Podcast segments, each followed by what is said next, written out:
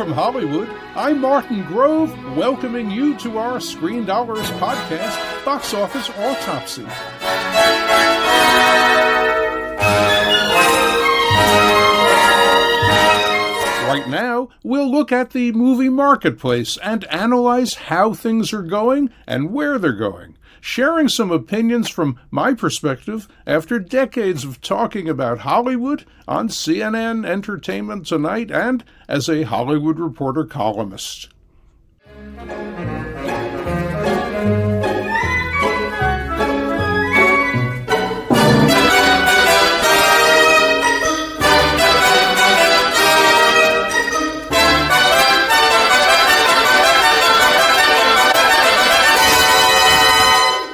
Moviegoers had Labor Day weekend off, with no new high-profile films hitting theaters. Actually, everything old was new again. The only wide studio opening was Sony and Marvel's reissue of Spider-Man No Way Home, The More Fun Stuff, which opened last December in its original version and is now in weekend twenty-nine. The weekend's other top film was Paramount and Skydance Media's Tom Cruise blockbuster Top Gun Maverick, which opened back in May and is now in weekend fifteen. Between them, Spidey and Maverick topped the Labor Day chart, but thanks to National Cinema Day boosting Saturday moviegoing with its deeply discounted tickets, Sunday morning saw a close race between the two films. Spidey was leading for three days, but some media pundits were giving Maverick a shot at being first for the four-day holiday weekend. ComScore reported that data shows a box office boost of one hundred percent on Saturday versus Friday for the overall marketplace, unquote, thanks to National Cinema Day. The event reportedly brought in about eight point one million admissions at three dollars apiece. Analysts noted that it cut significantly into Friday ticket sales and could also take some business away from Sunday. Focus Features' R-rated comedy Honk for Jesus, Save Your Soul was the only movie on this weekend's tracking, and there's no good spin to put on its numbers. All of its first-choice demos are below norm. Adult women like it most, but even they are two points below norm. With an average score that's four points below norm, Honk wasn't making much box office noise. On today's Box Office Autopsy, we'll check out the return of Spidey and Maverick, as well as Honk's debut. We'll also keep looking ahead to find something besides horror films to bring moviegoers back to cinemas. Then, in our Oscar Outlook Spotlight, we'll focus on Chris Rock turning down the Academy's offer to host the twenty twenty-three Oscars. But we start today with Spidey, who captured first place again in weekend twenty-nine with six million dollars at three thousand nine hundred thirty-five theaters and seven point six million dollars projected for four days. Its domestic cumulative is now eight hundred twelve point three million dollars. seven point six million dollars doesn't sound like much until you remember that Spider-Man No Way Home, which opened last December seventeenth, has grossed over one point nine billion dollars worldwide. Maverick, which opened last May twenty-seventh, was a close second with five point five million dollars for three days and an amazing seven million dollars projected for four days at three thousand one hundred thirteen theaters. Its domestic cumulative is now seven hundred point three million dollars, which means it will soon be passing Disney and Marvel's Black Panther, which has done seven hundred point four million dollars domestic. Honk, to no one's surprise, didn't get any kind of box office miracle. It opened in fourteenth place to a million four at one thousand eight hundred eighty-two theaters and a million seven five projected for four days. Critics gave it a just okay seventy-four percent on Rotten Tomatoes, and audiences were thumbs way, way down at twenty-five percent. So word of mouth won't save the day.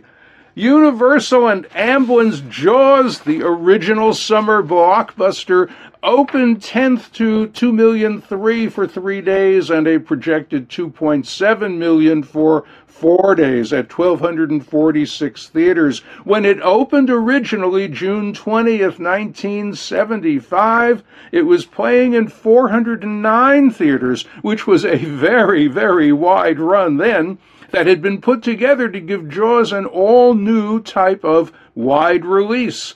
Spielberg reportedly made Jaws on a big budget for the time of seven million dollars. It opened to seven point one million dollars, huge business then, and became a two hundred sixty million dollars domestic blockbuster in its initial release. Its domestic cum is now two hundred sixty-six point two million dollars in weekend two thousand four hundred sixty-four. With so little going on this weekend, the overall marketplace was only fifty-three point one million for three days per ComScore. That's up zero point three percent from the prior weekend's very modest ticket sales of fifty-two point seven million. ComScore is also reporting that ticket sales dropped fourteen point four percent from the comparable weekend in twenty twenty-one, when many domestic cinemas were closed because of the pandemic.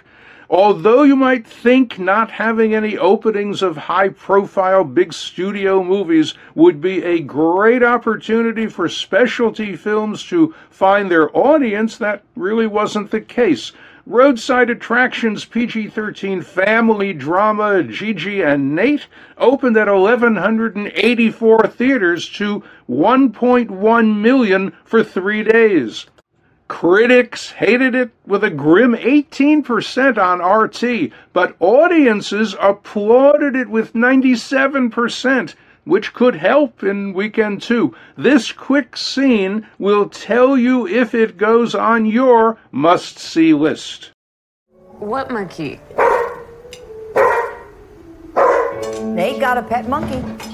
Hey, I was going to tell you that we have decided no. that what we... Mom, you said that you were just thinking about it.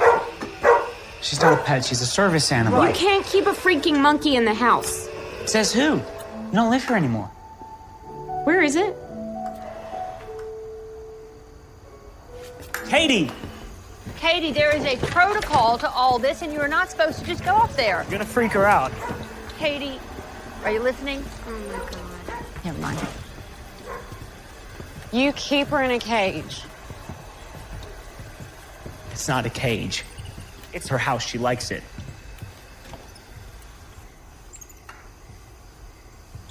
Hi. Hi.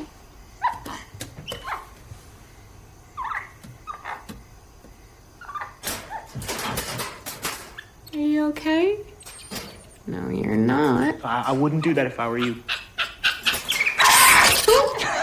Look, see, you don't disturb her when she's eating. Basic Monkey one oh one.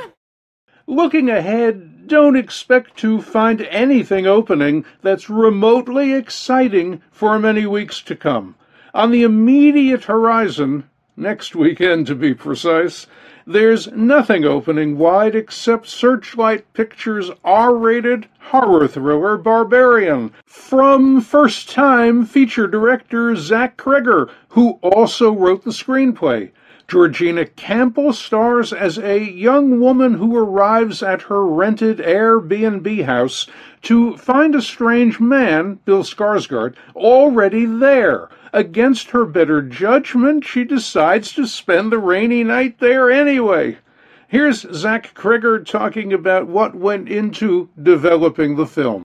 The inspiration for this was really just to surprise myself. You know, I, I came up with the idea of a double-booked Airbnb and the inherent danger that any woman would have when they have to decide, I'm either gonna gonna you know cohabitate for the evening with this with a strange man, or I could sleep in my car. You know, that's that's that's a not a good choice uh, that anyone should have to make. And so I knew that um, I could load a lot of tension into into that setup.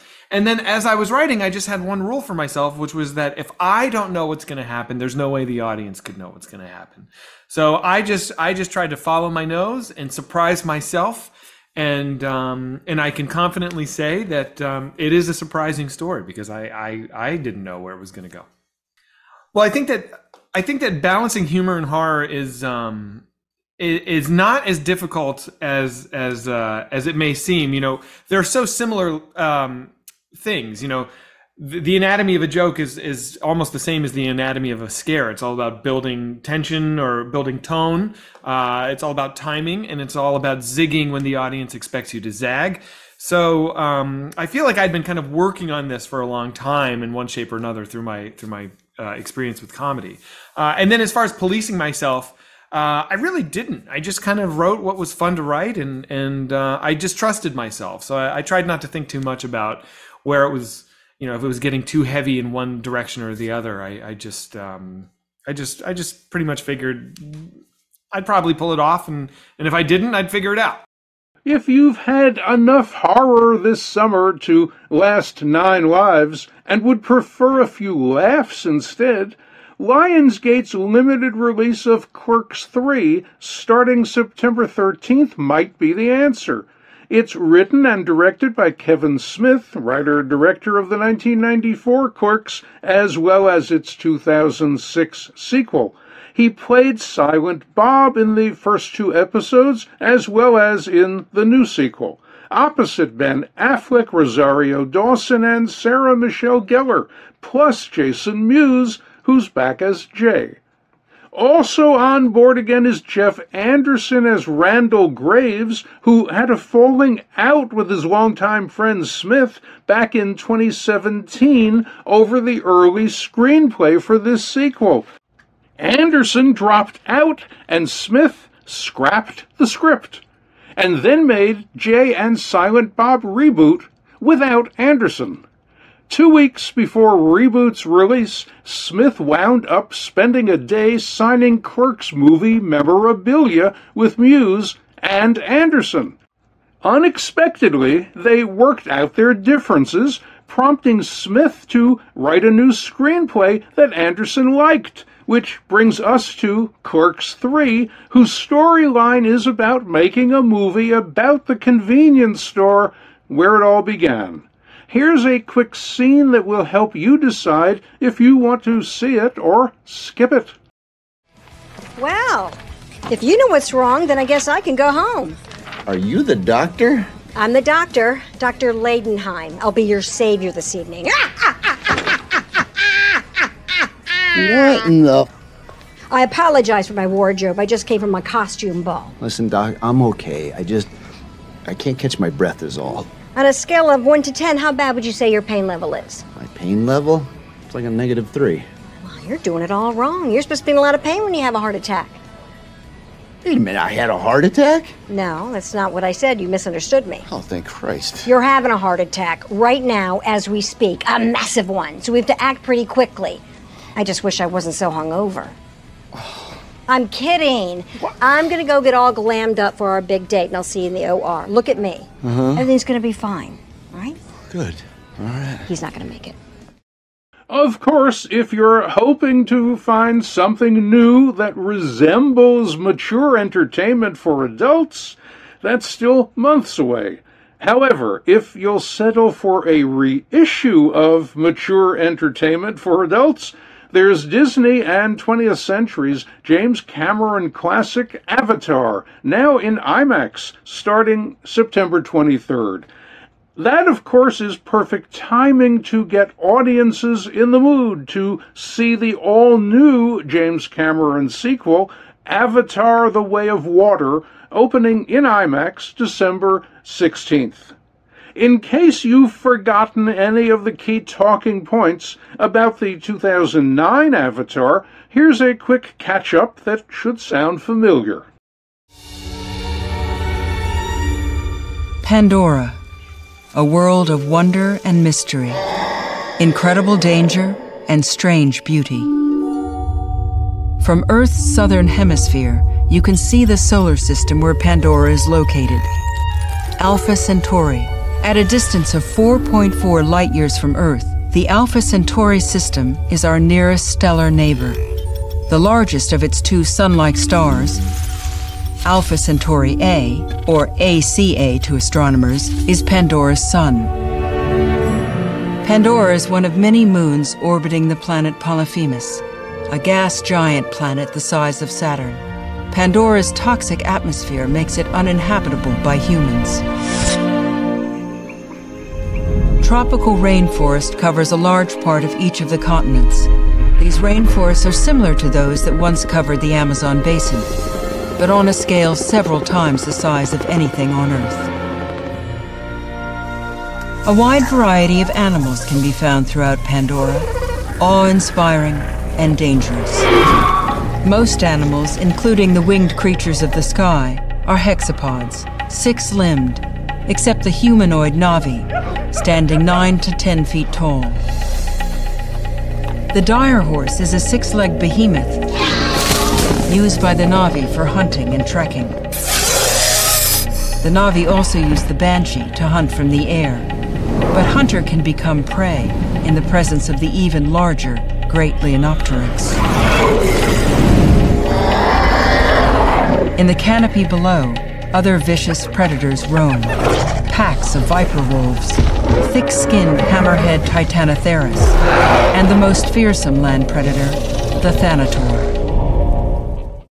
And while we're talking about sequels, let's not forget Eddie Murphy's upcoming sequel to his nineteen eighty-four blockbuster Beverly Hills Cop. Murphy may follow in Tom Cruise's golden box office footsteps with what will be Cop four, but it may not matter to exhibitors.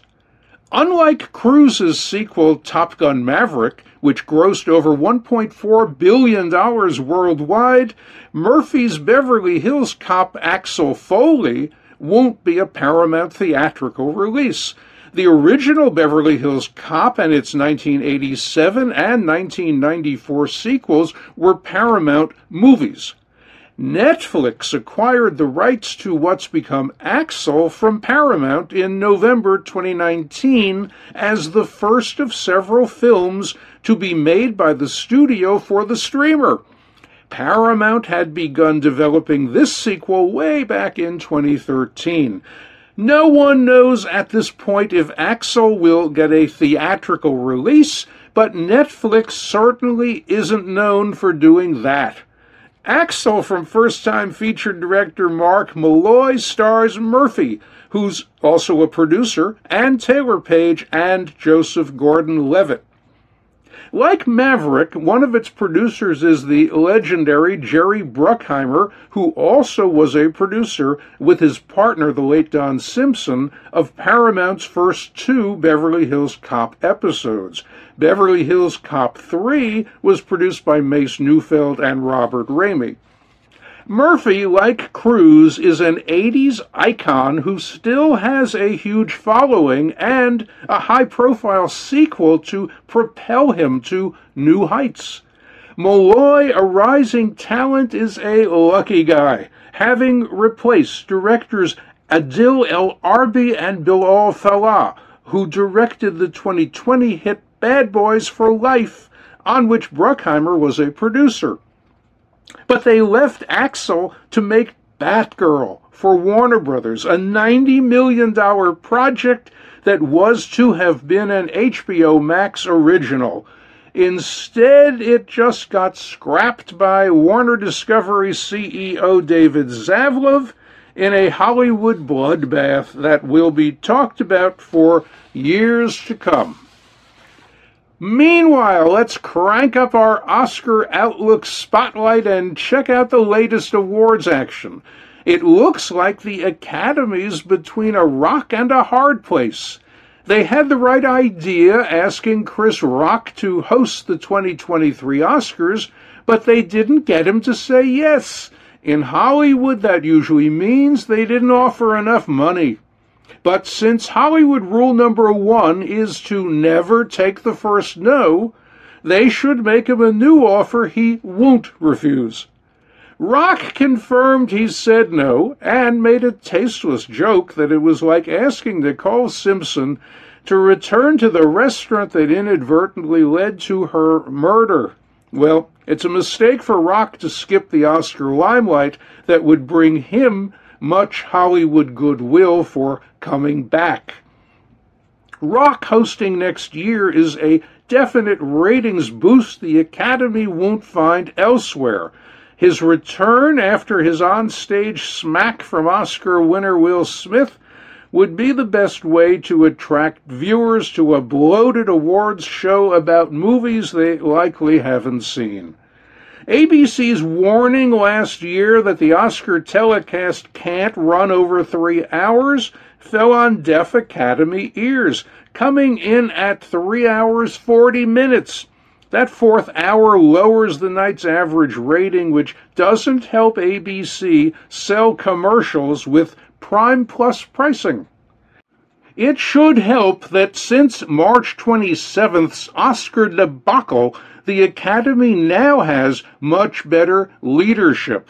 Hopefully they'll be able to sign Rock and make the ninety-fifth Oscars the special event it should be.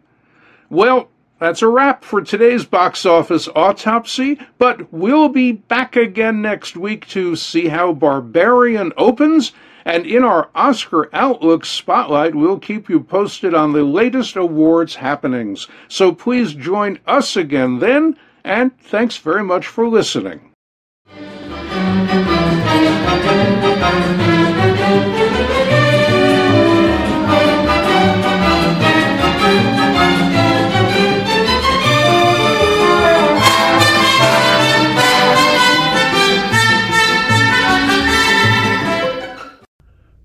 Time now for our film flashback look at what was happening in Hollywood right around now, way back then.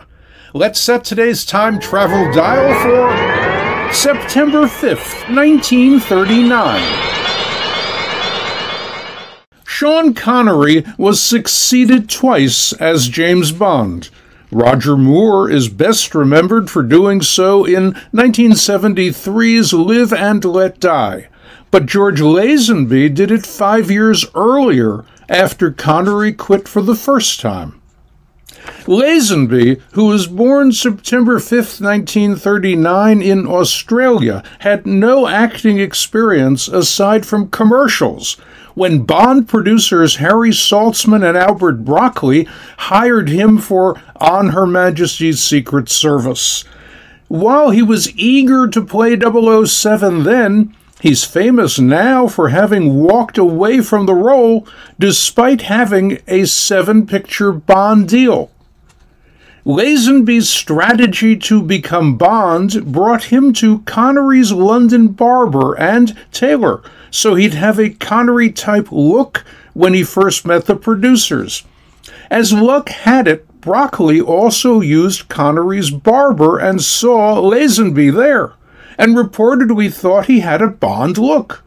Lazenby spent some of his last pounds at the time buying a bespoke suit that had been cut for Connery but hadn't been picked up.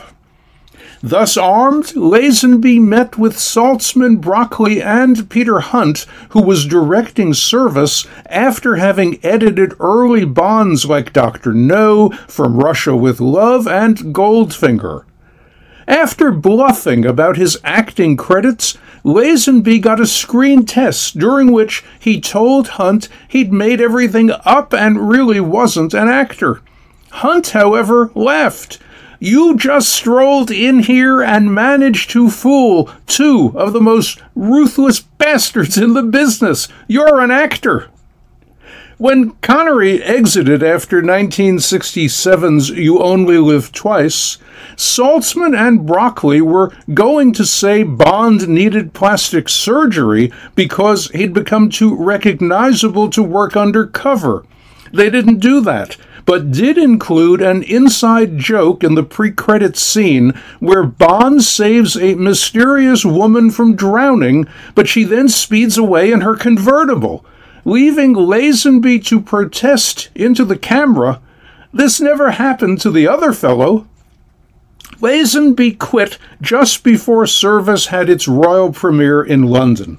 He'd come to believe that youth appeal films like The Graduate and Easy Rider would be the most popular type of movies in the seventies. Lazenby confided to his agent his doubts about playing Bond, and when that got back to the producers, they were, understandably, quite unhappy. Despite Lazenby's seven Bond film offer and a signed letter of intent for Diamonds Are Forever, it all ended. The producer's first choice for the next Bond was Burt Reynolds, who wasn't available. Adam West passed because he felt Bond should be British. So they signed John Gavin, who'd recently played a French spy in a European thriller. Then Connery unexpectedly agreed to be handsomely overpaid to return as Bond. Of course, they now also had to pay Gavin in full to not play Bond. And that's it for today's podcast. Thanks for listening. We'll be back with another box office autopsy next week. In Hollywood for Screen Dollars, I'm Martin Grove.